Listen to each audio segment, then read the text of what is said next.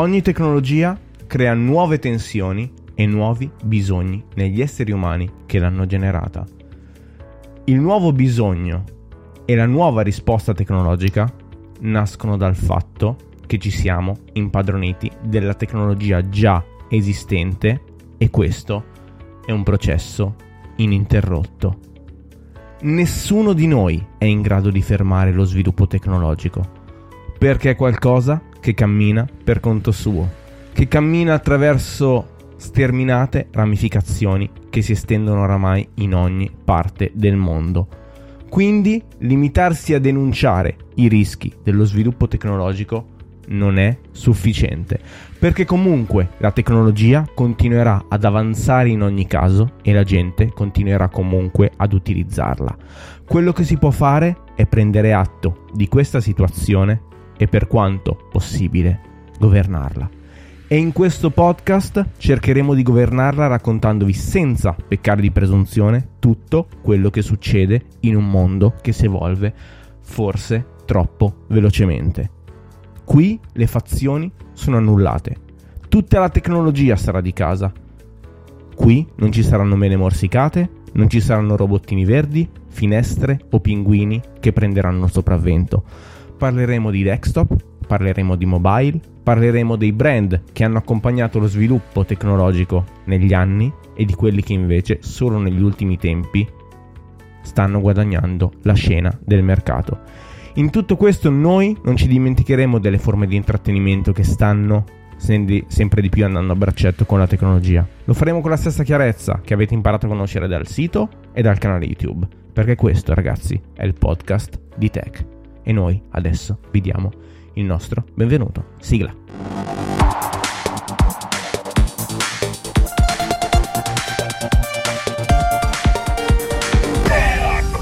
Benvenuti, benvenuti, benvenuti. Lo dico io per la prima volta, rubo il copyright a Claudio perché è il primo podcast, per cui benvenuti a voi e soprattutto benvenuti a noi, quindi io do il benvenuto a Claudio Sardaro che sarà al mio fianco in questo nuovo viaggio di tech perché da oggi partiamo anche con questo podcast. Per cui Claudio, benvenuto, benvenuto, benvenuto.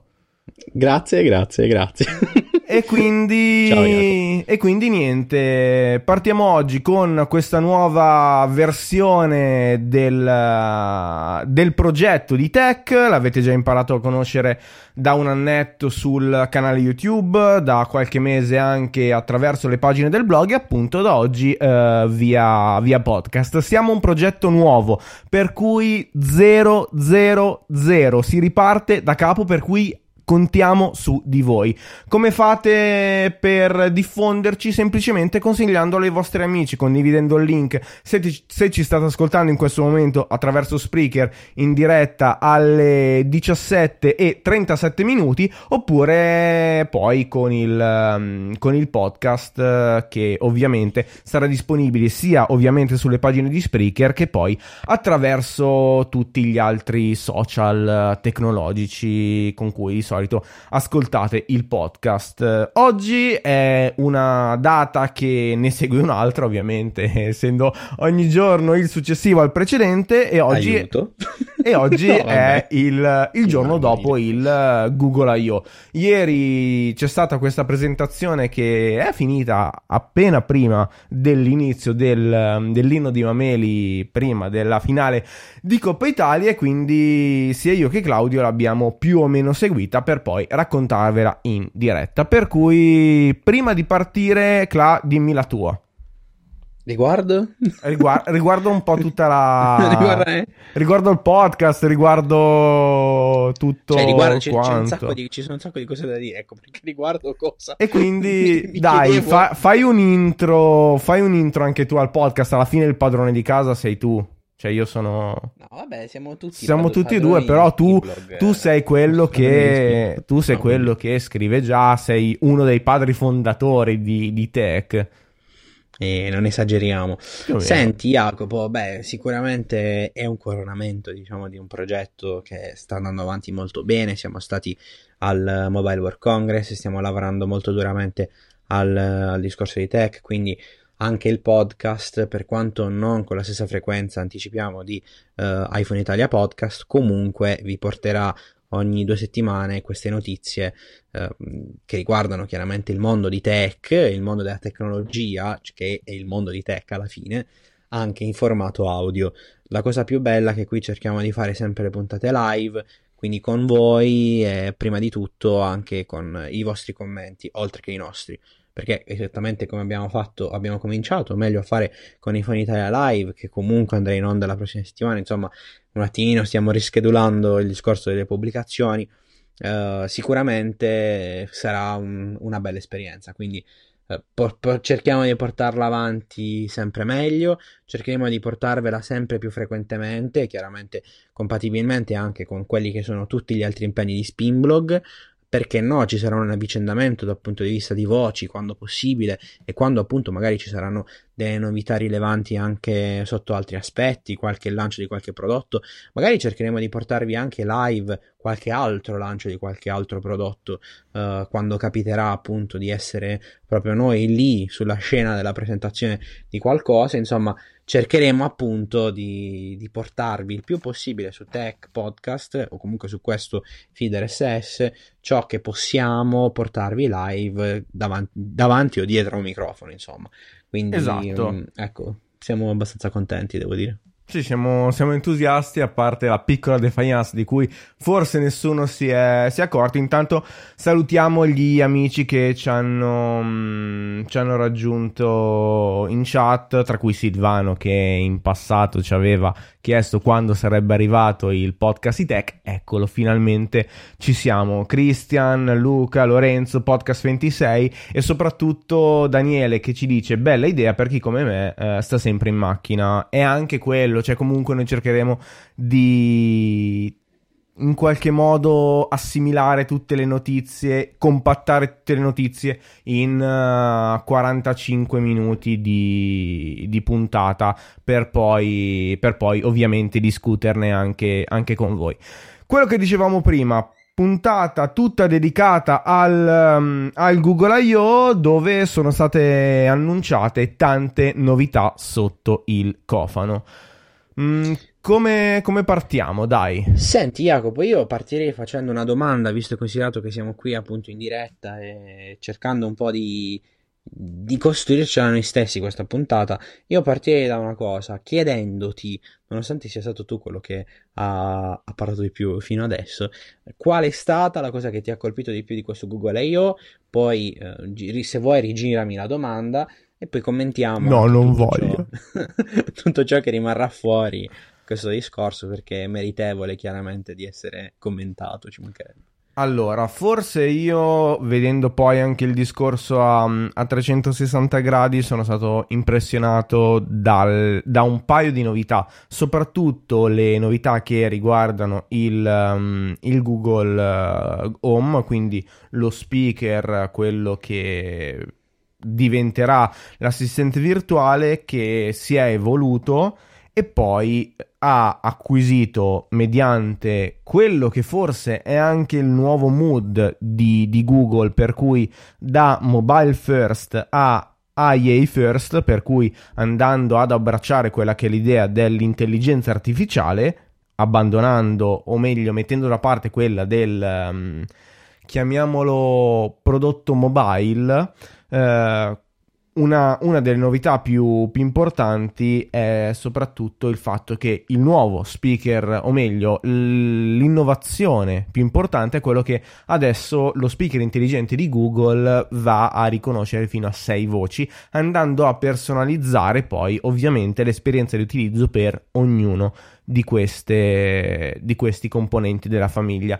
E visto che una delle critiche più importanti che lo scorso, mm, che lo scorso anno sono state proprio fatte a questo prodotto, direi che, che, è una novità veramente, veramente importante. E poi va ad abbracciare quello che invece è è un discorso più ampio come quello appunto del, dell'intelligenza artificiale che va a toccare tanti ambiti di Google. E visto che più o meno mh, andiamo in quella direzione, qual è stato invece il tuo uh, punto di diamante della conferenza di ieri? Non il ah, tempo guarda... di durata, perché è durata No, vabbè, quella è, è, stata una cosa effettivamente un po', un po' bruttina, considerando il fatto che sono stati presentati sì tantissimi piccoli o grandi stravolgimenti di alcune delle, diciamo, dei servizi che bene o male Google offre, ma in realtà eh, io credo che soprattutto per quanto riguarda il discorso profilazione che non può essere chiamato solo, cioè chiamata solamente così, ma proprio come raccolta dei dati, tutto ciò che riguarda le immagini è, è la cosa che mi ha colpito di più. Partendo da Google Photo per quanto riguarda quegli algoritmi tali per cui è possibile, in questo caso utilizzando per ora i Google eh, Pixel XL e anche quello diciamo tra virgolette normale, è possibile appunto eliminare alcuni oggetti, alcuni filtri, diciamo così. Si faceva l'esempio della rete col bambino che sta giocando a baseball e la rete che divide il, chi scatta la foto al bambino, eh, dal bambino e quindi il, l'intelligenza diciamo artificiale o meglio la, in post produzione in automatico il dispositivo elimina quella rete e fa sì che la scena sia completamente pulita e che l'unica cosa in risalto sia effettivamente il soggetto che si vuole fotografare.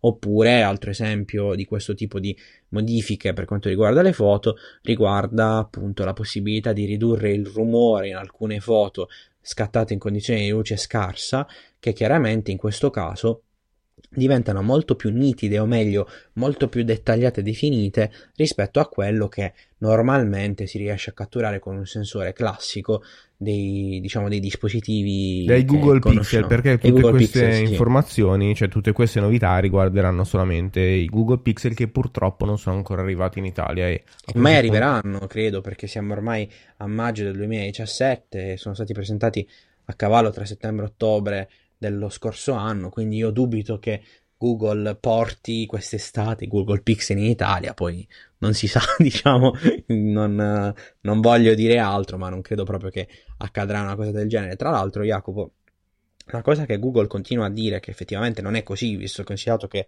abbiamo avuto modo di provare altri dispositivi di fascia alta, che la fotocamera di Google Pixel sia la migliore sul mercato. Effettivamente così non è, per quanto riguarda la camera singola, sicuramente i Galaxy S8, o meglio i Galaxy S8, continuano ad essere i dispositivi con il miglior sensore sul mercato, per quanto Google si può vendere tutto quello che vuole, comunque c'è Samsung che da questo punto di vista, secondo quello che abbiamo potuto testare con mano, si comp- cioè, fa comportare molto meglio le sue fotocamere rispetto a quelle dei Google Pixel, che comunque rimang- rimangono sensori davvero di fascia molto alta e che restituiscono una, diciamo, una, una qualità di foto sicuramente molto più vicina a quella che si ha con un iPhone rispetto a quelle che si hanno con uh, i, i, Galaxy. Lì subentra anche il discorso della, della propria propensione alla scelta di foto più reali o foto più sgargianti, ecco, diciamo esatto, così. più artefatte. Artefatte.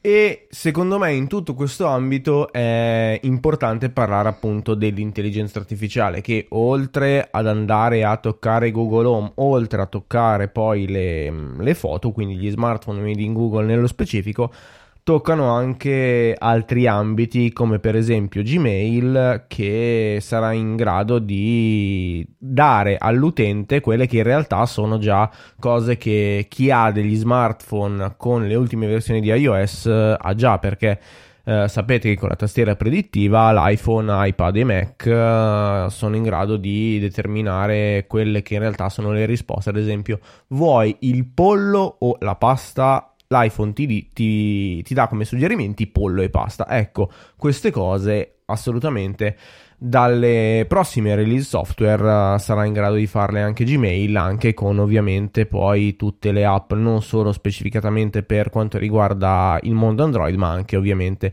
il mondo, il mondo iOS. Altro capitolo fondamentale direi è quello del, dell'assistente di Google che ha, che ha visto ricevere molte novità che diciamolo non riguarderanno più esclusivamente il mondo Google perché una delle novità, forse le due novità che a noi toccano più, più personalmente sono da una parte l'arrivo uh, su, su iPhone, dall'altra parte l'arrivo anche dell'assistant in lingua italiana. Quali sono le novità? Poi ovviamente si è parlato di, di Google Lens, uh, dai, dacci qualche informazione in più o vado io?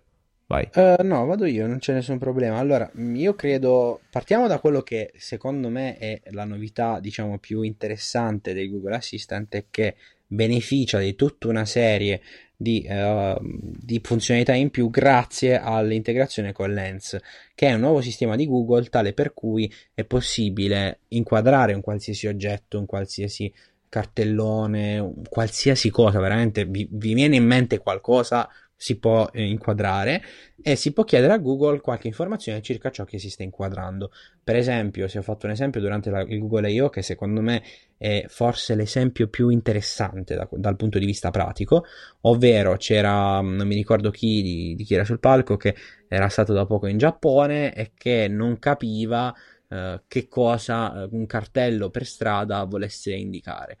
Alla fine, grazie al Google Assistant e Lens, è riuscito a di, prima di tutto tradurre il cartello dal giapponese all'inglese e dopo averlo tradotto in inglese ha potuto cercare su internet delle foto di un piatto che era indicato in questo cartello, piatto di cibo intendo, e che eh, successivamente gli hanno permesso di dire beh va bene, entro in questo locale e compro questo piatto oppure no. Quindi già questa credo che sia una cosa che rispetto a tanti altri servizi di traduzione che ci sono, insomma, in giro, è un qualcosa di assolutamente fantastico. In pratica in Lens c'è un vero sistema di OCR che funziona anche tramite una fotocamera, il che è molto positivo.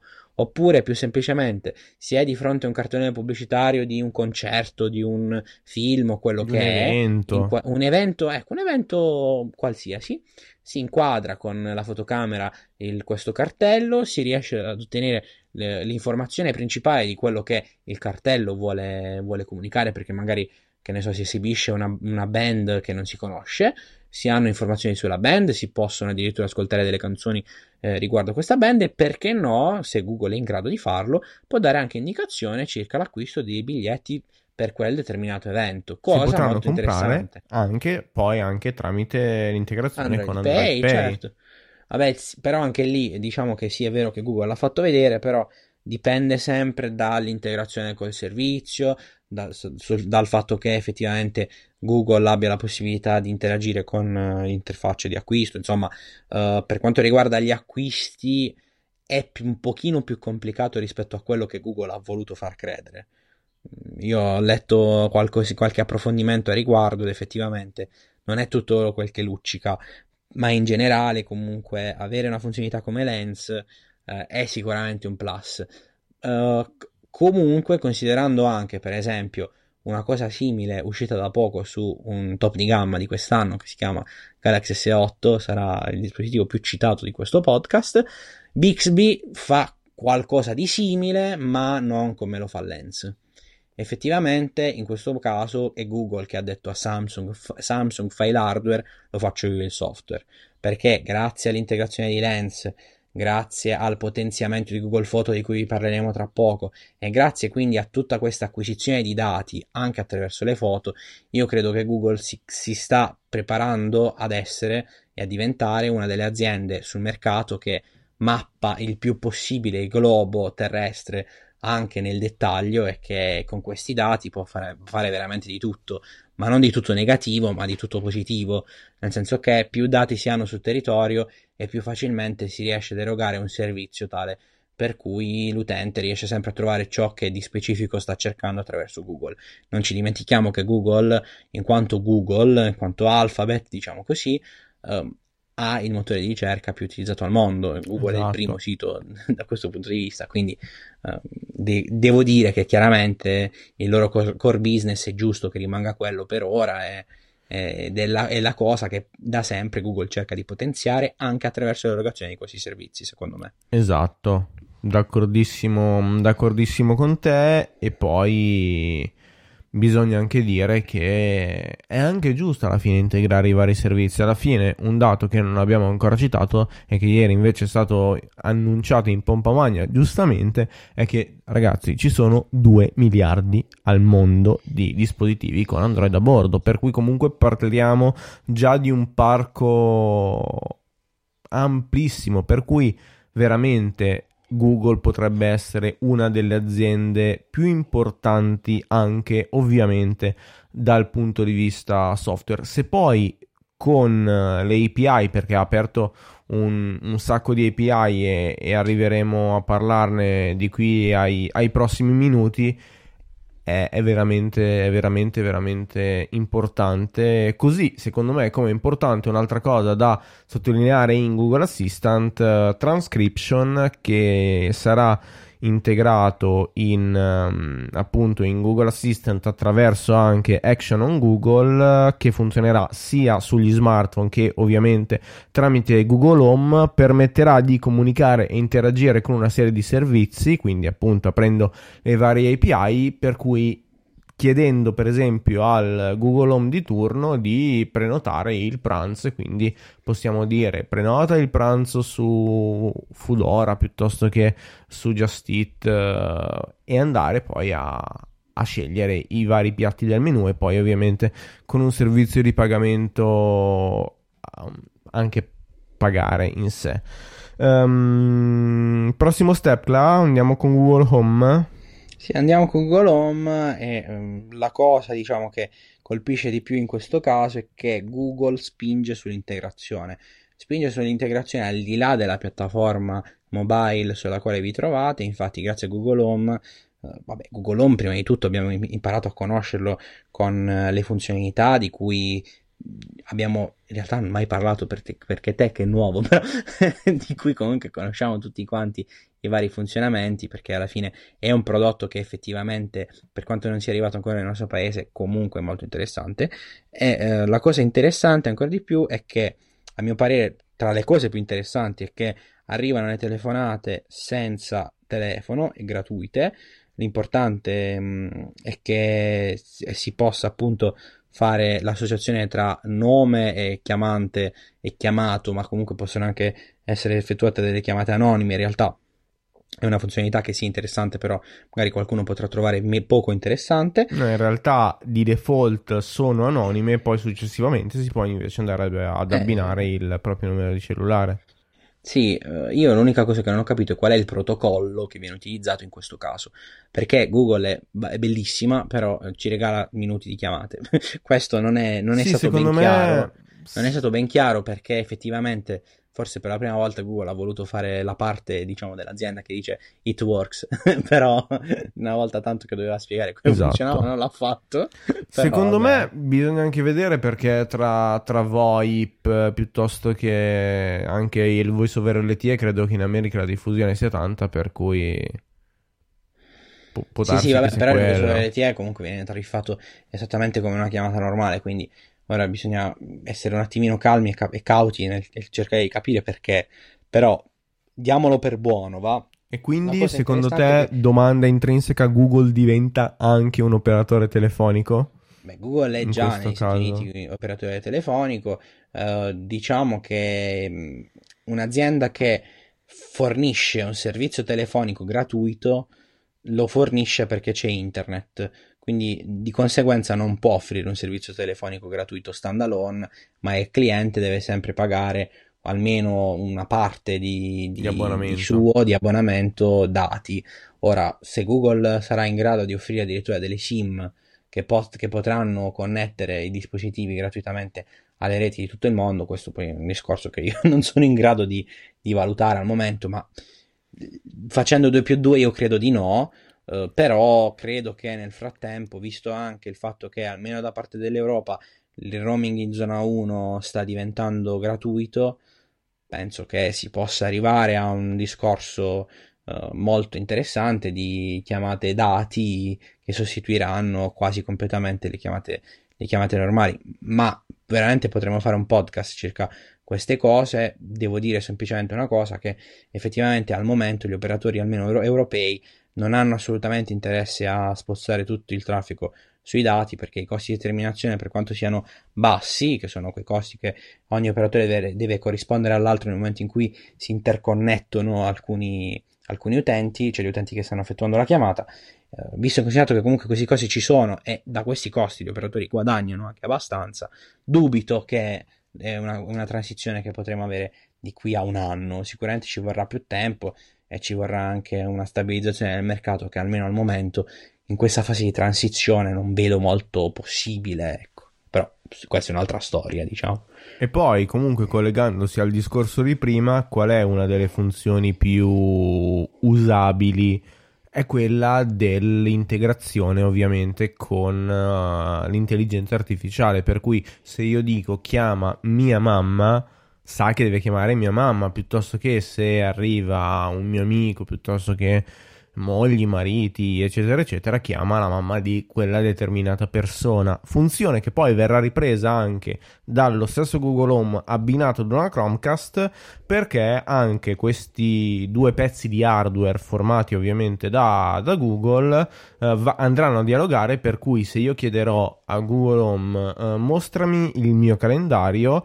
Uh, Google Home non solo me lo leggerà, ma poi anche grazie alla Chromecast uh, che comunque l'integrazione, bisogna dirlo, era già presente, uh, mi farà vedere con una UI secondo me anche carina. Ieri sono stati degli esempi appunto durante la conferenza appunto sul, um, sul televisore. Integrazione anche con diversi servizi di, di streaming audio e video, visto che nell'intro parlavamo anche di tutto questo uh, po' di servizi di intrattenimento che sa- sempre stanno andando di più a braccetto con la tecnologia, per cui arriva il supporto a Spotify, a Deezer, a SoundCloud e per quanto riguarda il video a HBO Now che va invece ad affiancare già, già Netflix. Ricordiamo quanto in realtà tutti i, i servizi di TV via cavo in America sono la maggioranza invece delle... Mh, mm, eh, dell'intrattenimento domestico degli, degli americani. Sì, vabbè, lì le cose funzionano in maniera molto diversa rispetto a, a, a noi. È arrivato solamente ieri o avantieri, ora non ricordo precisamente, l'integrazione con la Chromecast e Now TV, che comunque il servizio di streaming video di, di Sky, che permette di accedere appunto alla, al pacchet- ai vari pacchetti di Sky in maniera più conveniente, ecco, diciamo così ma è arrivato solamente qualche giorno fa, quindi diciamo esatto. che da questo punto di vista, per quanto non stiamo parlando di Google Home in questo momento, forse il nostro mercato è un bel po' diverso rispetto a loro. La cosa che comunque mi fa essere molto contento è che effettivamente Google nel momento in cui fornisce un servizio cerca di offrirlo veramente a tutti o quasi, perché ricordiamo le scaramucce con Microsoft tra Google e Microsoft, però ecco, se eh, avete un iPhone potete avere Google Home e soprattutto potete avere stessi, gli stessi servizi che avete su Android anche su iOS, al di là del fatto che sta arrivando anche Google Assistant, ma Um, è proprio importante capire che se si vuole andare da una parte all'altra, per esempio con, con, Maps, è possibile inviare le indicazioni tanto su un Android quanto su un dispositivo iOS dotato dell'app Mappe e chiaramente attraverso il quale avete effettuato il login al vostro account di Google perché se no esatto. diciamo che Google Home ha intelligenza artificiale ma non si sostituisce a voi in qualche cosa dovete fare perfetto direi di fare lo step successivo e andare a parlare della prossima release software di, di Android che arriverà quest'estate. Android O. Android Oreo, oh. diciamolo. Oh. Perché ci sono Beh, già... Un Oreo a quest'ora ci sta. Esatto, e a parte gli, e, e a parte gli Oreo uh, si sono visti appunto dei dei fantastici Oreo nel, nel, backstage delle ceste di Oreo, per cui diciamo che forse il nome adesso è ufficiosamente quasi ufficiale, scusate il gioco di parole, però già abbiamo visto l'accordo tra Google e Nestlé per quanto riguarda Android KitKat, per cui appunto si andrà anche a, ad abbinare ad un altro dolce commercializzabile, non invece marshmallow o nougat, che invece sono diciamo dei nomi comuni e quindi appunto Android O. Quali sono le novità principali di Android O? Uh, la principale, uh, una delle principali è il Picture in Picture che noi utenti iOS abbiamo già imparato a conoscere sia su iPad sia sugli ultimi modelli di iPad che sull'ultima release di macOS, quindi permette tramite uh, un apposito pulsante di rimpicciolire, chiamiamolo così, un qualsiasi video, o meglio i video di applicazioni specifiche per andare a sfruttare quello che in realtà è il resto del, ehm, del funzionamento del telefono, mentre comunque si, si continua a, a vedere il, il video in questione. Domanda che ti faccio, secondo te questa funzione permetterà finalmente l'arrivo del picture in picture su iPad tramite YouTube? Mm, ma Google diciamo che ha trattato YouTube in maniera un po' particolare da questo punto di vista, quindi se è arrivata finora non lo so, insomma io credo che ci sia anche un problema di player utilizzato da, da, da YouTube in questo caso, però bisognerebbe mettere in mano al codice di quell'app per capirlo meglio. Ma io esatto. credo che ci sia un, pre- un, player interno a YouTube per quanto riguarda il discorso uh, efficienza di streaming, perché c'è uno streaming un tantino dinamico. Uh, in realtà anche Netflix lo fa, però Netflix c'ha il picture in picture. Ora, ripeto, non so come funziona, ma credo che non sia solo stato un, un capriccio il fatto di non averlo integrato, ma più una scelta di tipo, uh, diciamo, pratico. In realtà potremmo anche essere un po' maligni, se chiudi l'app e stai guardando un video, magari quando finisci il video non vedi un altro video, quindi eviti di riprodurre nuova roba e quindi fai generare meno ricavi a YouTube, quindi potrebbe anche essere questo il motivo per cui non arriva il picture in picture su YouTube. Esatto. Altra novità, i Google Dots. Eh, i Google Dots, eh, in realtà sono, eh, cercano un po' di colmare quelle piccole lacune che Android stock e alcune personalizzazioni di Android purtroppo hanno sempre avuto, o meglio, hanno perlomeno in tempi moderni. Infatti, cosa sono questi Android Dots? Attraverso la lunga pressione eh, sulle icone eh, della vostra home sarà possibile capire quali sono qual è il numero delle notifiche ricevute per quella determinata app e vedere l'ultima notifica che è arrivata. Quindi è una sorta di notification center che viene personalizzato app per app, chiaramente solo se voi lo andate a richiamare, perché se non lo richiamate non, è, non, non si palesa per opera dello Spirito Santo sulla, sulla home del vostro dispositivo. Ah, però. uh, positivo, negativo come, come, come, implementazione, secondo me è abbastanza positiva. Sì, cioè Tutto è sommato... una funzione in più e bisogna comunque tener premuto, cosa che secondo me strizza un attimino l'occhio forse al 3D Touch di Apple. Sì e, e no, perché comunque qui viene utilizzato in maniera diversa. In realtà Google non ha mai voluto standardizzare questo discorso, quindi in termini di sviluppo ogni applicazione, o meglio, ogni sviluppatore, o meglio, ogni brand aveva uno sviluppo particolare di app che supportavano meno queste pressioni. Chiaramente Huawei poteva e può permettersi di avere un certo peso per quanto riguarda lo sviluppo di determinate app. Se me lo fa un Meizu, che comunque ha provato a portare sul mercato prodotti di questo genere, chiaramente alla fine viene limitata all'utilizzo uh, di app di sistema che vengono sviluppate ad hoc per il dispositivo. È chiaro che se non funziona sulle app di sistema, dove deve funzionare? Altra novità sotto il cofano, che in realtà è anche il titolo di questa puntata, perché non abbiamo visto né prodotti veri e propri né comunque grandi novità, è la selezione intelligente del testo, che permetterà l'individuazione di parti utili del testo sia da copiare, ma anche poi di, di usarli in, in, determinate applicazioni contestuali, per cui se per esempio abbiamo un indirizzo fisico basterà premere su una parola, non so, via Monte Rosa 18 Milano, io premo su Rosa in realtà il telefono è in grado di capire che quello è un indirizzo, me lo evidenzia e io addirittura lo posso, apri- lo posso aprire in, in, Google Maps piuttosto che eh, stessa cosa per un numero di telefono oppure una mail. Ultima funzione pubblicizzata sul, sul palco è l'integrazione del portachiavi di Google Chrome eh, con tutto il sistema per cui ovviamente tramite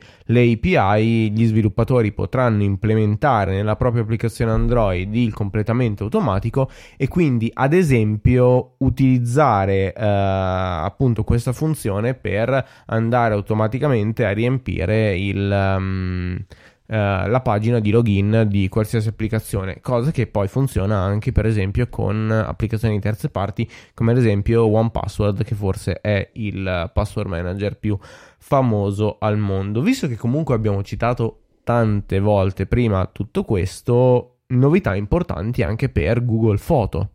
Quali sono?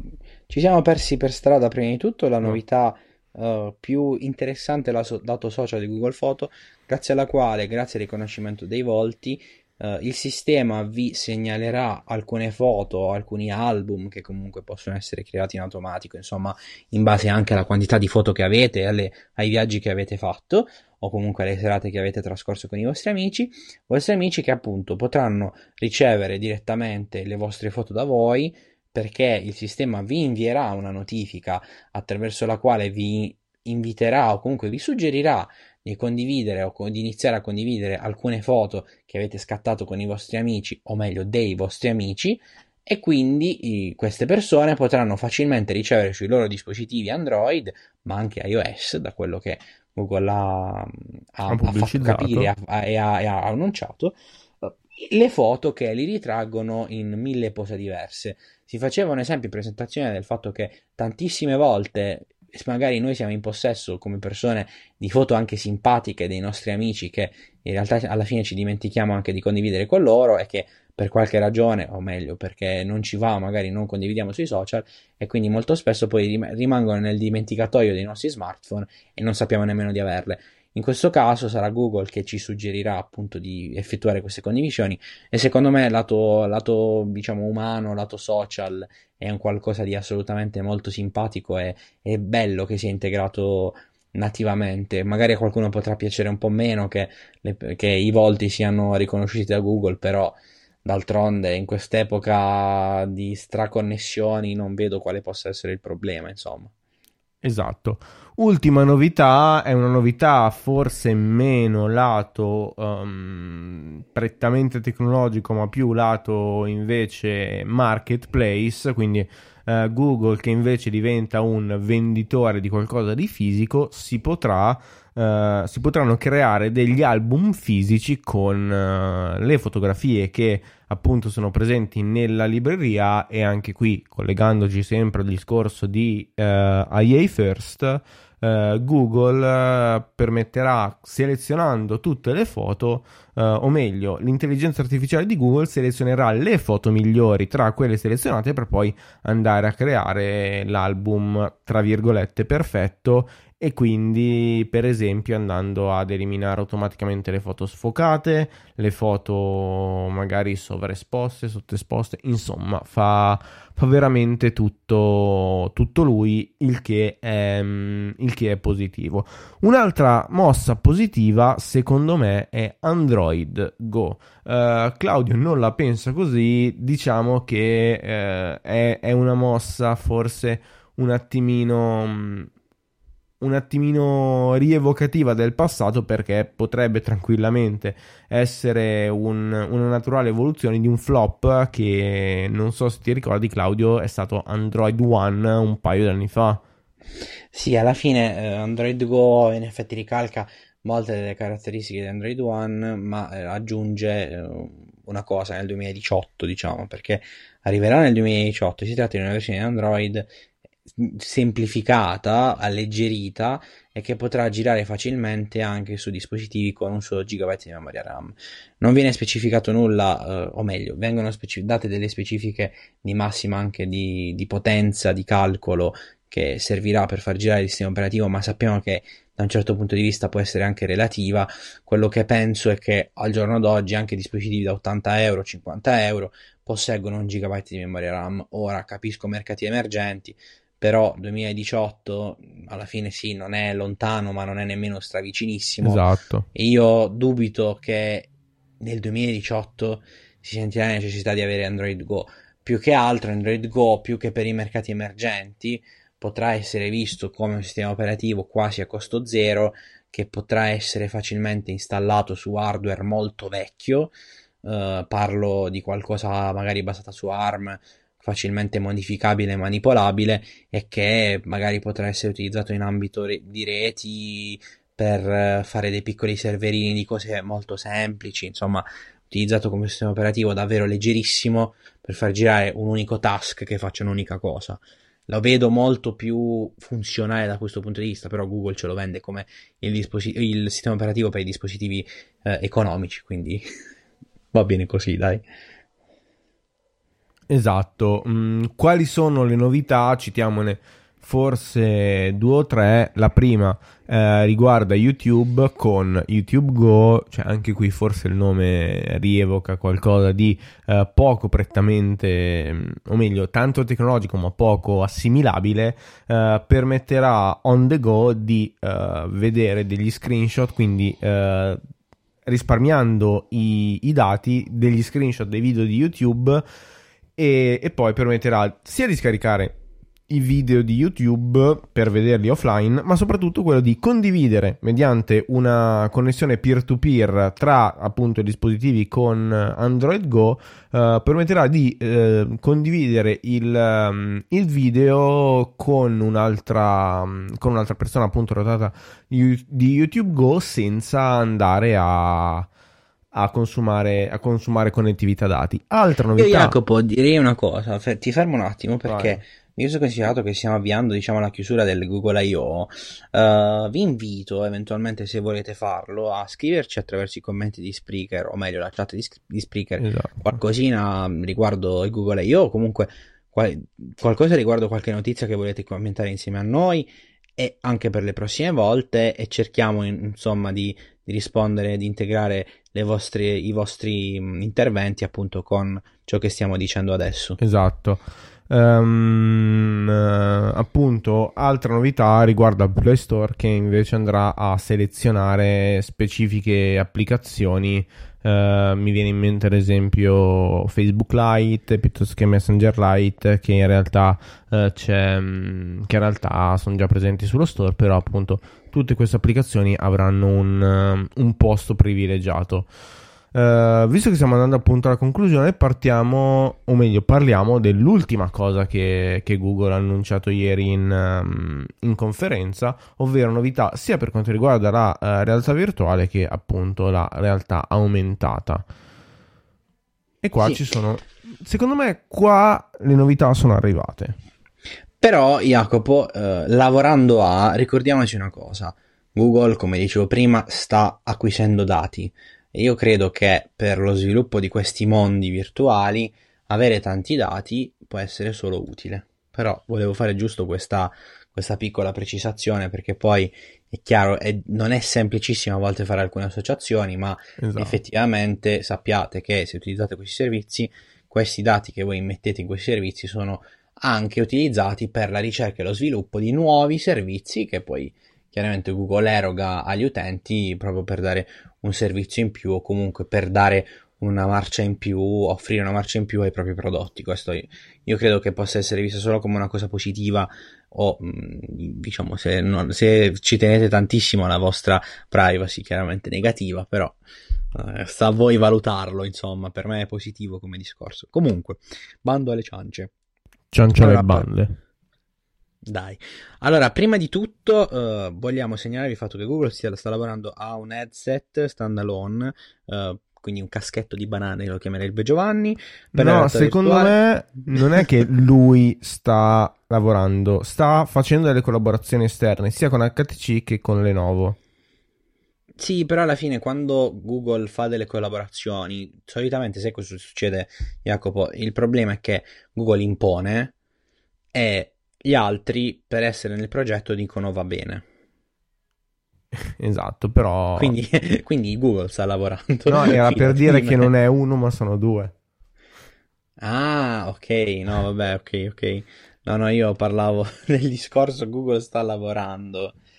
Vabbè, comunque, uh, quindi con HTC Lenovo, uh, la tecnologia integrata in questo, in questo headset eh, si chiama WordSense e cercherà di far ca- di capire direttamente in, nel momento in cui lo state utilizzando dove vi trovate nello spazio. Appunto, questo è un discorso che si ricollega a ciò che dicevo prima ed è chiaro che Google sta cercando di creare un'esperienza immersiva, completa, ma soprattutto reale, perché è quello okay. che questi prodotti vogliono fare, uh, per portare sul mercato forse il miglior prodotto da questo punto di vista. Esatto. E credo che se non lo fa Google non lo può fare nessuno secondo me, al no, giorno d'oggi con i dati che Google ha a disposizione, perché se, non, se partendo da zero è praticamente impossibile fa, offrire un'esperienza di questo tipo. Inoltre, eh, come evoluzioni tecnologiche sempre finalizzate a questo tipo di, di, situazioni, Google sta lavorando anche alla VPS, Virtual Position Service, o meglio, eh, un, un'evoluzione del GPS a servizio della realtà aumentata, eh, grazie al quale attraverso il proprio smartphone e grazie a dei marker che eh, poi alla fine lo smartphone uh, lascerà nello spazio. Ora detto così sembra che uh, i dispositivi devono lasciare pezzi in giro. Code. Semplicemente esattamente come succede con la triangolazione del GPS in alcune, in alcune situazioni, con il wifi, col Bluetooth attivo, insomma grazie ad alcuni punti fissi che Uh, alcuni istituti riescono poi a mappare, è possibile più facilmente capire qual è la propria posizione nello spazio. Quindi faccio un esempio, scusatemi la digressione, però se no magari siamo un poco precisi e non capite. Per esempio, la tecnologia dei beacon è utilizzata, um, gra- è utilizzata per, per, fare indoor positioning grazie al Bluetooth. Questo cosa vuol dire? Che sapendo dove si trova un dispositivo e facendo dei calcoli, triangolandolo magari con altri punti Bluetooth all'interno di uno stesso edificio, è possibile approssimare o capire bene dove si trova un dispositivo all'interno dello spazio. Quindi, aperta e chiusa parentesi, il funzionamento di questi marker che sta sviluppando Google eh, dovrebbe essere lo stesso, perché appunto sono tecnologie che per quanto simili possono essere applicate a, in, a più campi, in più situazioni e quindi sicuramente anche in questo caso o meglio, soprattutto in questo caso, diventano assolutamente validissime. Però, vabbè, questo ripeto, è, è, una, è una parentesi che volevo fare per um, per farvi capire la situazione. Esatto. Insomma, grazie a tutte queste belle cose, Google riuscirà anche a determinare la propria posizione per capire anche dove si trovano gli oggetti sullo, nello spazio. Quindi immagino una situazione in cui, grazie alla realtà aumentata, o vir- no, meglio, virtuale in questo caso, uh, più che aumentata, non perché, cioè in realtà è, è un discorso che si può applicare a qualsiasi cosa, però soprattutto per quanto riguarda la realtà aumentata, sapere dove è un oggetto nello spazio vuol dire che uno può anche non vederlo quell'oggetto, ma la realtà virtuale lo ripropone nel caschetto, o meglio davanti a sé, quindi è come se si creasse una realtà aumentata, cioè una realtà virtuale in realtà aumentata, ma sviluppata diversamente. Sì. È una matriosca, magari dovete un attimo fermarvi e riascoltare questa cosa che ho appena detto per capirla, ma effettivamente concatenando la realtà aumentata a quella virtuale è quello che Google sembra voler fare, si riesce ad avere un'esperienza di realtà virtuale eh, completa, ma come se fosse realtà aumentata. Uh, I no, vantaggi... credo, credo che il VPS sia per la realtà aumentata. Sì, Jacopo, però quando si parla di realtà aumenata e virtuale, al di là di quello che Qua andrà, può sono, dire Google, si vanno a sovrapporre. Ecco, eh, eh, lo dicevo prima, è come se si volesse ricreare all'interno sì. della realtà virtuale la realtà aumentata. Però, ecco per esempio... perché di, un, di, una cosa del genere, cioè serve proprio a fare tutto ciò, ecco perché poi si parla di realtà aumentata, perché è come se fosse realtà aumentata, ma in realtà nel concreto è sempre realtà virtuale. Ok, però, cioè, ragazzi, una delle, um, una delle, degli esempi che ha fatto Google che secondo me va subito a, a posizionare al top il VPS, quello pensate, non so, l'applicazione di un grosso centro commerciale, di un negozio, vi serve quel determinato prodotto, il telefono vi porta automaticamente lì dove è il prodotto e secondo me è, è veramente, è veramente una, una, cosa interessante. Bisognerà vedere poi appunto l'integrazione sul mercato. Come eh sì, è questa è l'integrazione Claudio. in realtà aumentata, sì, però Guarda, per quello che ho letto anche in più eh, riguardo questo, questo, progetto, diciamo, è mh, mm, palese il fatto che Google stia cercando di creare una realtà virtuale reale. Esatto. Per fare poi in prospettiva una realtà aumentata nella quale si virtuale. possono inserire ancora più, più oggetti o ancora più funzionalità rispetto a una realtà vir- virtua- aumentata diretta, cioè diretta nel senso con un filtro in cui poi il, l'osservatore non utilizza un, un, diciamo, degli occhiali per la realtà virtuale ma aumentata, cioè nel senso virtualizza la, la realtà per poi aumentarla. Ecco, lo so che ripeto può sembrare stupida come cosa, però effettivamente per, alcun, per alcuni tipi di applicazioni non si può fare altro che utilizzare la realtà virtuale. Esatto. Ecco perché questo, questo connubio. Magari tu non sei d'accordo e penso che, pens- penserai che stia dicendo una cavolata, No, no, Jacopo, poi- però effettivamente l'ho visto con i miei occhi. Esatto, sape- eh, sa- sape- sapendo provato, che quindi- conosci di questo argomento mi fido, mi fido di te. Ultima, ultima cosa è, è invece un, un progetto, ovviamente Google è sempre, eh, è sempre aperto al mercato educational un pochino come, eh, chiamiamolo... mm, eh, un, po', un po' come tutti per far vedere comunque che ci sa fare del- nel mondo educational con Expedition Google entra nelle scuole e quindi darà degli smartphone e, e soprattutto appunto un nuovo servizio per portare ad utilizzare la realtà aumentata per aiutare l'apprendimento. Ieri si faceva vedere per esempio gli asteroidi un vulcano che erutta piuttosto che erutta specifichiamole E in questo Non caso sto commentando. e quindi secondo me comunque tutto questo è, è veramente, è veramente una cosa positiva. A proposito di realtà virtuale, Luca ci scrive in chat che appunto la realtà virtuale si sta ehm, rivelando un discreto fallimento nel mondo del gaming. Io penso che anche a livello smartphone o di altre piattaforme la vedremo morire in fretta. Mm, Luca, sono d'accordo con te, ma secondo me tutto questo discorso di realtà aumentuale e virtuale che si incrociano potrebbe essere abbastanza interessante invece. Senti Jacopo, una cosa indicativa, io credo che a livello di fruizione dei contenuti, per quanto riguarda i contenuti da divano, eh, forse i contenuti sportivi erano quelli, o meglio sono ancora quelli, più interessanti da questo punto di vista, perché immaginiamo che si voglia prendere parte ad un evento sportivo difficilmente che si può seguire difficilmente normalmente. Per esempio, ci sta per non, per non voglio parlare di calcio, però si sta avvicinando la finale dei Champions. Finale dei Champions in cui un- il costo di un biglietto è equivale a quasi un anno, o meglio, più di un anno di abbonamento allo stadio per una partita, più che costi un biglietto, diciamo, costi complessivi della- di questa trasferta sono veramente tanto elevati. Pensando di porre lo spettatore al centro di una tribuna con una telecamera o più telecamere per la realtà virtuale che riprendono live la scena e che portano davanti agli occhi dell'osservatore tutto ciò che sta accadendo allo stadio in quel momento e quindi portano lo spettatore virtualmente allo stadio, credo che sarebbe forse l'applicazione massima di questa tecnologia. È chiaro che poi bisogna anche elaborare la piattaforma di broadcasting migliore per portare live questo contenuto all'utente, però effettivamente se ci pensi Jacopo, il fatto che eh, le maggiori, almeno per quanto riguarda il calcio, che è comunque uno degli sport, almeno in Europa, che porta più denaro alle TV, o meglio a- alle leghe, eh, il fatto che le leghe non abbiano venduto questi diritti e che non abbiano previsto eh, nemmeno eh, il fatto di registrare live gli eventi con, eh, con queste telecamere ci fa pensare, o meglio mi fa pensare, che effettivamente si creda poco nella realtà virtuale lato fruizione di contenuti.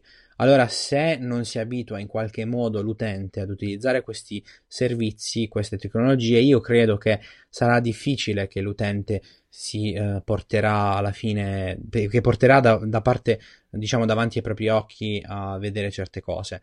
Luca ci dice bisogna che si riducano maggiormente ancora i costi perché attualmente i costi di accesso alla via rimangono un pelino elevati per il mercato attuale. Io non sono particolarmente d'accordo perché per quanto ehm, costino eh, i, i vari, i vari visori, in realtà non costano così tanto, cioè co- hanno un, pre- hanno un prezzo al momento abbastanza accessibile. Magari la qualità non sarà altissima per alcuni di questi prodotti, però avendo magari schermi anche molto definiti sugli smartphone, effettivamente il costo di accesso a queste tecnologie non sono, ele- non sono elevati Esatto. al momento. Lo erano un po', un po' di tempo fa, nel momento in cui anche gli schermi degli smartphone non erano particolarmente definiti, adesso con le risoluzioni folli, tra virgolette, di alcuni smartphone presenti Sì, sul mercato, si può fare veramente tantissimo. Quindi io anzi, da questo punto di vista la vedo abbastanza access- accessibile come cosa. Eh, Qualche tempo fa nell'app Sport di Sky Sport c'erano anche contenuti eh, visibili, diciamo meglio in realtà virtuale che si potevano visionare. Ora non sono aggiornato riguardo questa cosa, però No, però per esempio spoiler alert, tu sei andato l'anno scorso a fare un, un, un hackathon e lì comunque avete provato anche la realtà virtuale. Quindi anche Sky ci, ci, crede. Sky, che forse è la piattaforma, una delle piattaforme più innovative per quanto riguarda il mercato italiano, l'anno scorso, o meglio due anni fa, durante la semifinale la semifinale di X Factor hanno messo una telecamera a 360 gradi con cui poi l'utente ha potuto sempre non in diretta ma, in, ma on demand uh, girarsi quindi vedere il palco piuttosto che vedere il tavolo dei giudici. Mi sembra che addirittura si siano fatti degli esperimenti sulle macchine di Formula 1 piuttosto che ma anche in MotoGP nei, nei box.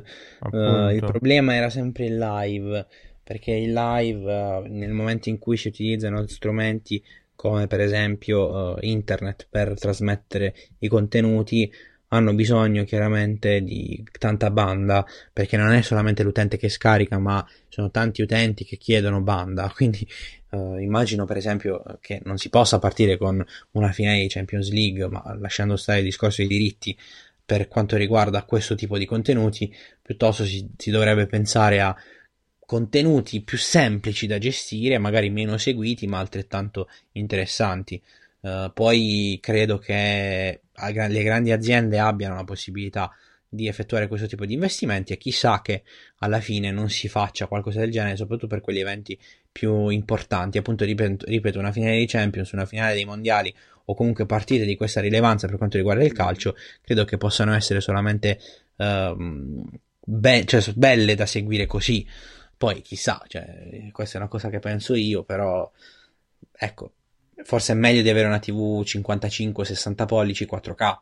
Esatto, mm, una, una, novità è che tra l'altro ieri sono stati annunciati i, i, i, video in diretta su YouTube, non abbiamo citato poi ovviamente tutto quello che in realtà sono mh, mm, le cose marginali, YouTube ha annunciato novità per le super chat, per cui l'integrazione tramite poi ovviamente uh, le, le, API con, con altre cose, però YouTube stessa ha lanciato. Innanzitutto il, la possibilità di vedere le live a 360 gradi, video a 360 gradi sul, um, um, sul televisore con uh, quei set top box Android e ovviamente poi appunto la, la realtà virtuale. Mm, direi che più o meno abbiamo detto tutto.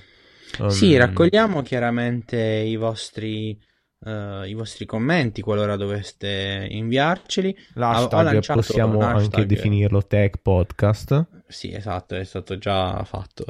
Esatto. quindi, ecco, e, e lì, uh, considerando il fatto che ci sentiamo tra due settimane, uh, abbi- avete tutto il tempo per raccogliere informazioni per, per noi.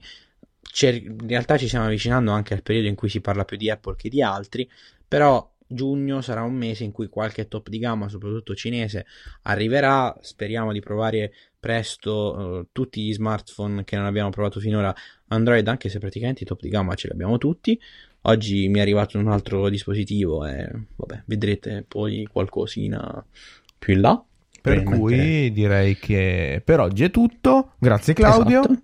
Grazie Jacopo, grazie a voi che ci avete seguito in questa prima puntata, primo episodio di Tech Podcast. Vi ricordiamo quindi, siamo eh. un podcast nuovo per cui streamate il più possibile, condividete il più possibile. Anche chi è iscritto al feed podcast di iPhone Italia, in questo caso deve riscriversi perché tutta questa è un'altra cosa. Se no voi fate la cosa più facile, scaricate l'app di Spreaker se seguite iPhone Italia seguite automaticamente anche Spinblog e quindi poi seguite anche il podcast tech. Per cui Spreaker.com potete tranquillamente andare sul sito piuttosto che scaricare eh, l'applicazione per Android o per tutti i dispositivi iOS credo anche per Windows Phone per cui noi ci sentiamo tra due settimane il primo di giugno con la seconda puntata del podcast di tech. Ciao!